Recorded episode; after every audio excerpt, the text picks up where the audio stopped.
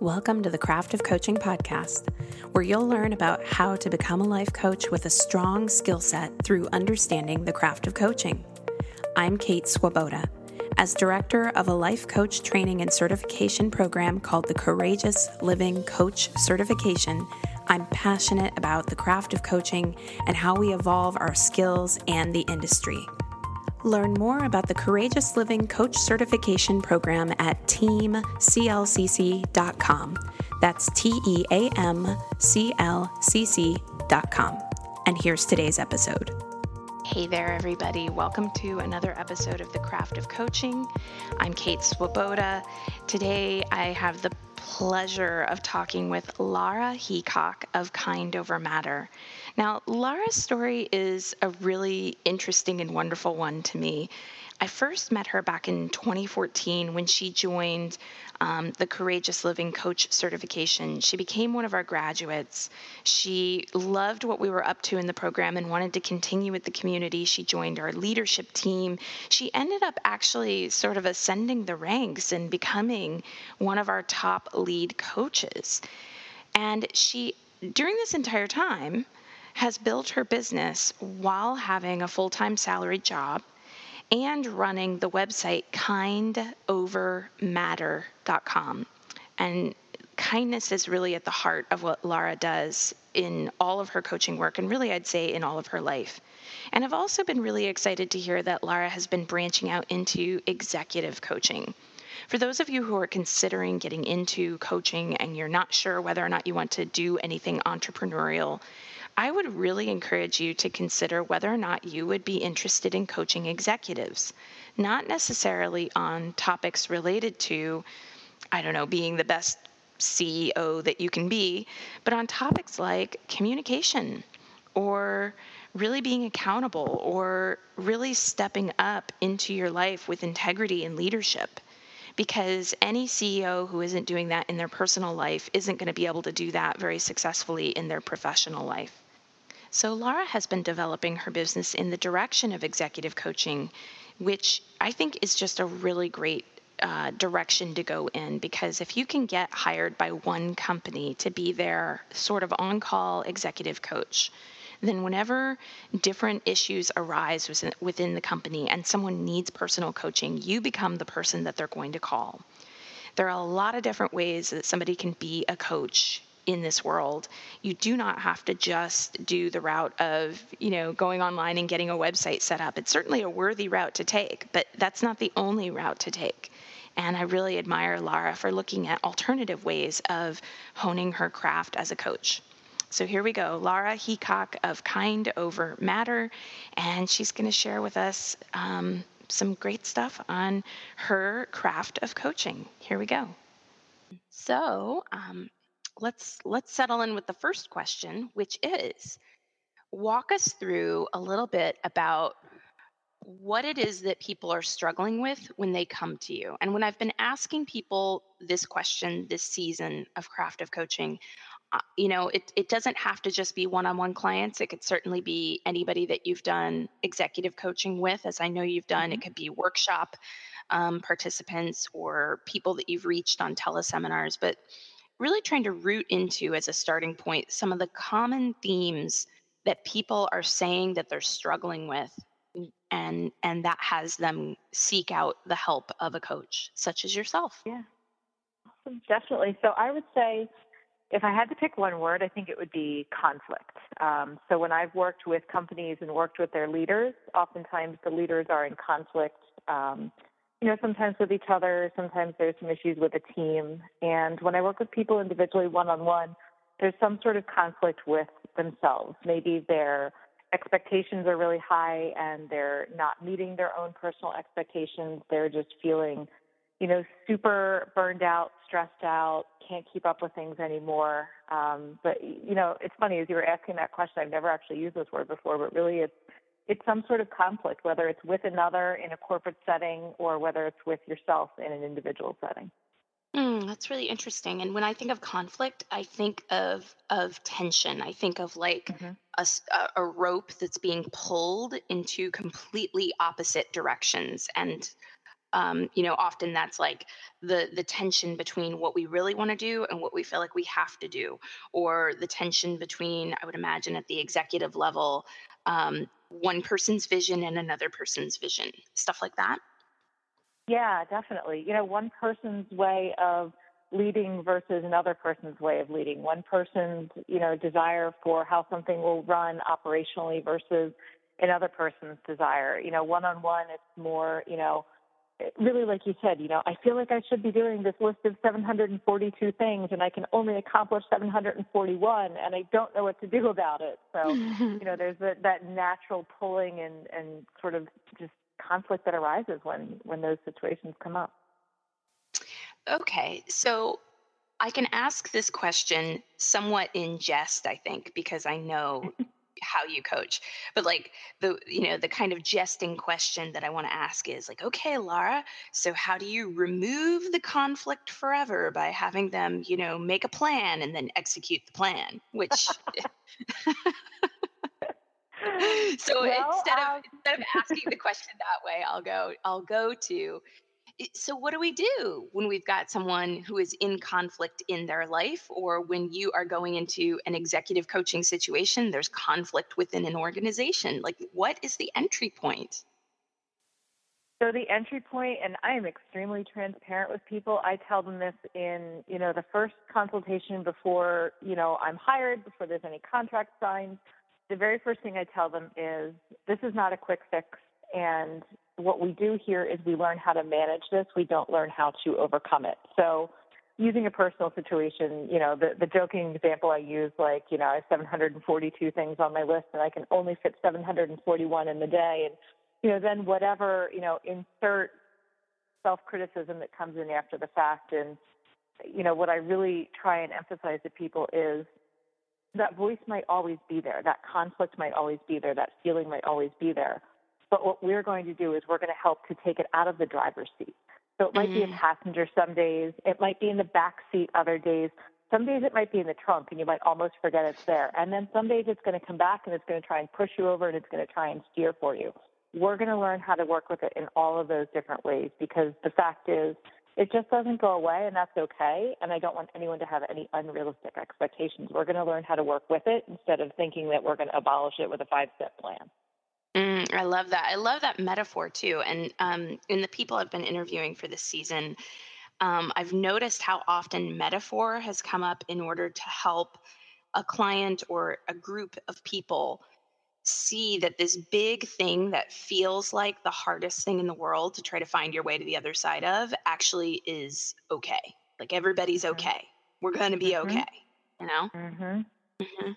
Mhm. Yeah.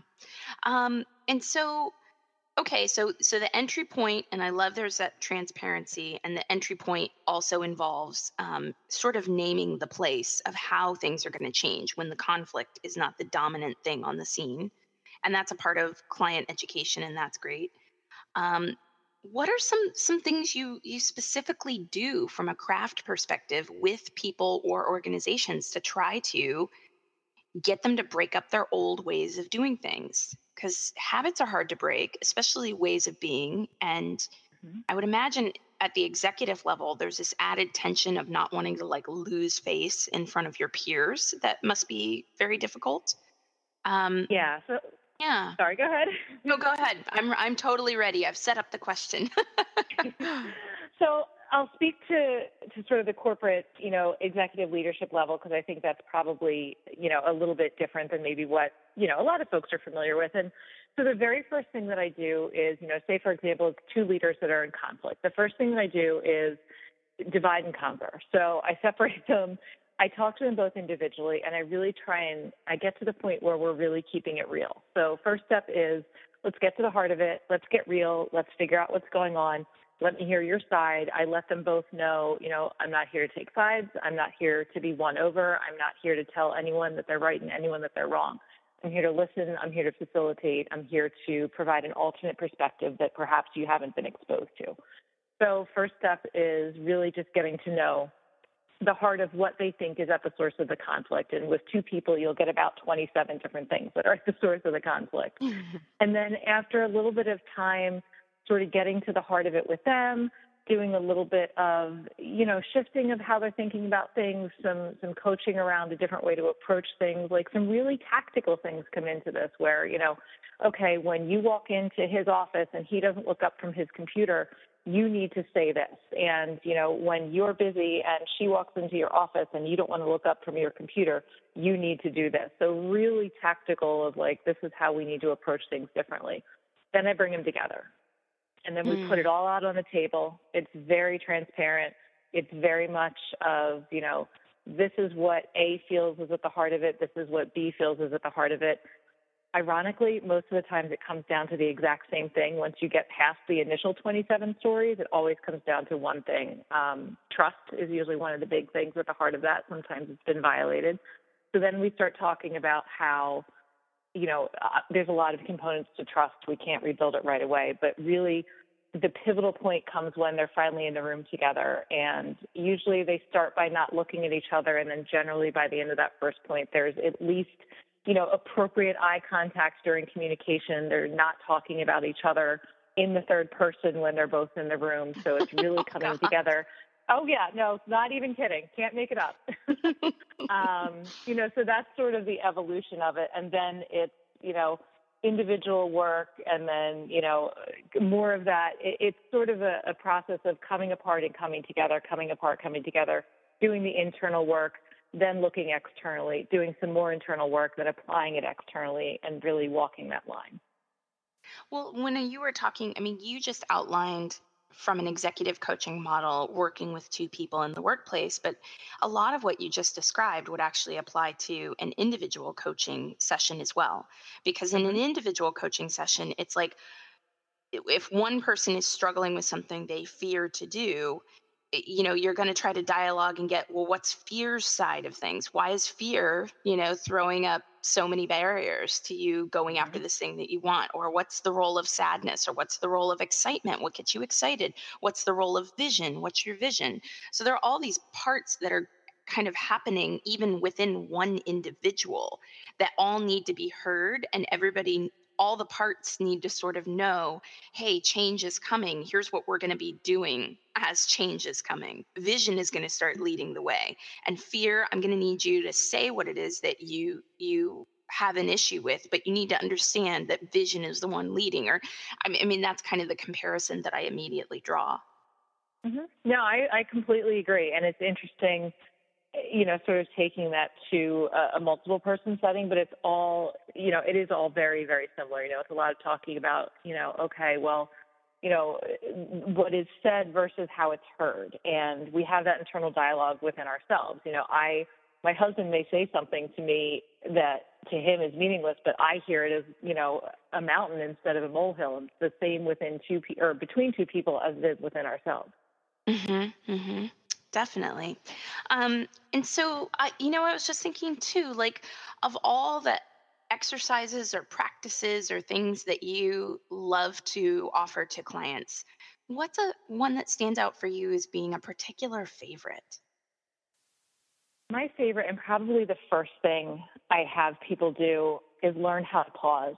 Um, whether it's pause before taking an action, whether it's pause before speaking, whether it's pause before making a decision, that's my very favorite, usually first thing to teach people. So if you are struggling with, you know, overcommitting and saying yes to everything and you're just completely overwhelmed and you have no idea how to start saying no to things, the very first thing I teach people to do is to just not give any answer, to just go with the, hey, thanks for the invitation. I'll get back to you tomorrow. To build in that space where you can be out of the anxiety of the moment and then make a thoughtful decision. Because in the moment, the fear, the pattern, the habit wants you to just say yes, yes, yes, yes, yes. But if you've committed to changing that habit and you really want to know how to take the first step, the first step is just inserting some space and giving yourself that freedom and that new way of doing things that opens up the possibility of making that harder decision. hmm It's amazing how the simplest practices for clients can really make the biggest difference. Absolutely. Absolutely. I mean, literally, the simplest, you know, that simple idea of just not giving any answer in the moment is, you know, it, it can literally be life changing. I mean, it can literally take someone from being overwhelmed and stressed out and and fighting with everybody around them to having a more balanced schedule and you know a more harmonious feeling because they didn't have to do the big scary thing. I'm a big believer in in baby steps. I don't believe I call it light switch change, that off and on stuff that you know sells really big out in the marketplace. I don't believe in that because um, I really want sustainable change for my clients, and I feel like the thought no is a complete sentence is valid and it's also extremely intimidating if you are a middle-aged person who's been a people pleaser their whole life so let's start small and let's work up to the place where you can just learn to say no but i want you to be able to get there without fear getting so big that you just run away from it and stop all the work. I love that uh, because i know that one of the critiques of coaching is that well like uh, come on it's just common sense pausing before you you know make a decision like you don't need a coach you know you just need some common sense. You know i've heard people who are skeptical of the coaching industry say things like that and it's it's like you've just made a great point which is well it might be common sense for someone for whom that's easy to do but for somebody who has literally spent decades of their life um, and particularly in a work environment where you are often mm-hmm. expected to be a yes for the team mm-hmm that moment of stopping and and pausing and saying i'm going to get back to you on that especially if you've been the person who's always been the one handling things for everybody else and and that's part of what's fed the pattern of getting overwhelmed getting burned out at work. I mean this is difficult stuff to turn around. Mm-hmm. it's not as simple as as you say it. I love it. A light switch moment Mm-hmm. Yeah, and to tell someone like that that they have to immediately start saying no to their boss, or you know, they're uncoachable, or they're never going to, you know, whatever. That, yeah, it's it like to me, it's it's a huge disservice. I mean, it's just it's awful. Like it kills me. It breaks my heart that people are, you know, they think they can never change because they think that's the only option. I'm like, no, no, no, no. Come, come this way. It's fine. We can, we can work with this. I promise.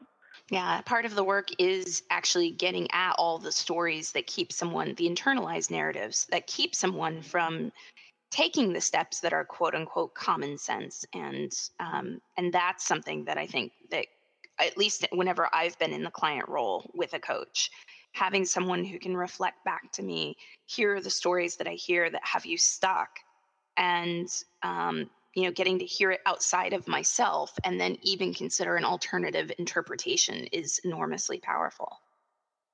Yeah and i also really build in um, you know the freedom to fail. And and when we hmm. don't do that you know when when a client comes back and says like oh i said yes to everything this week. I didn't remember to pause and i didn't do it. You know my response is always that's okay. You know mm-hmm. it's absolutely okay. Because if we spend you know an hour dissecting how that's terrible, it's just going to add something more to the pile of things that we're trying to dismantle. So, natural change involves a couple steps forward and often some steps backwards, and that's just part of the process. And to make that acceptable and to build in that, you know, that self kindness and that permission to fail is a huge part of the way to actually get to long term success. Mm-hmm. Well, I love that you mentioned kindness too, because you run the website Kind Over Matter, and um, really building in self kindness as a predominant thing to come back to, a guiding thing to come back to, has been at the heart of the work that you do. Yeah, it's kind of my jam. yeah, I'm I'm all about it, and you know, it it takes many forms. You know, sometimes self kindness looks like setting a boundary. And sometimes self kindness looks like exactly what I just said, and it's letting yourself off the hook when you made the wrong choice, even though you knew exactly what the right choice was. And, you know, to instead of going into the old pattern of beating yourself up for making that wrong choice, to look at it from, okay, this is a bump in the road. I know I, I want to make the right choice and I'm going to try again next time. Like to make that little bit of shift for how you engage with yourself. And, you know, and in my next venture is taking this, you know, more into the corporate world and in workshop seminar format um, to bring kindness back into business. It's just, it's such a powerful shift. You know, the way we treat ourselves mirrors the way we treat each other. Um, and, and shifting one always impacts the other. Well, and the corporate world is so in need of kindness, especially for oh the people who work in the corporate world, because it's, yeah, Well, thank you so so much for for stopping by the Craft of Coaching podcast and sharing a bit about what you do. Um, now, may, I want to make sure I get this right that we can find you in two places. We can find you at Kind Over Matter, but then your corporate coaching work is also coming out under laraheacock.com. All right. Well, thank you again so much for being here today. Everybody go check out Lara over at kindovermatter.com. All right, that's a wrap for today's episode. Thank you so much for listening. If you have a moment to give us a rating in iTunes or wherever you're listening to this podcast, ah, so helpful because that helps other people to learn about this podcast and also listen in.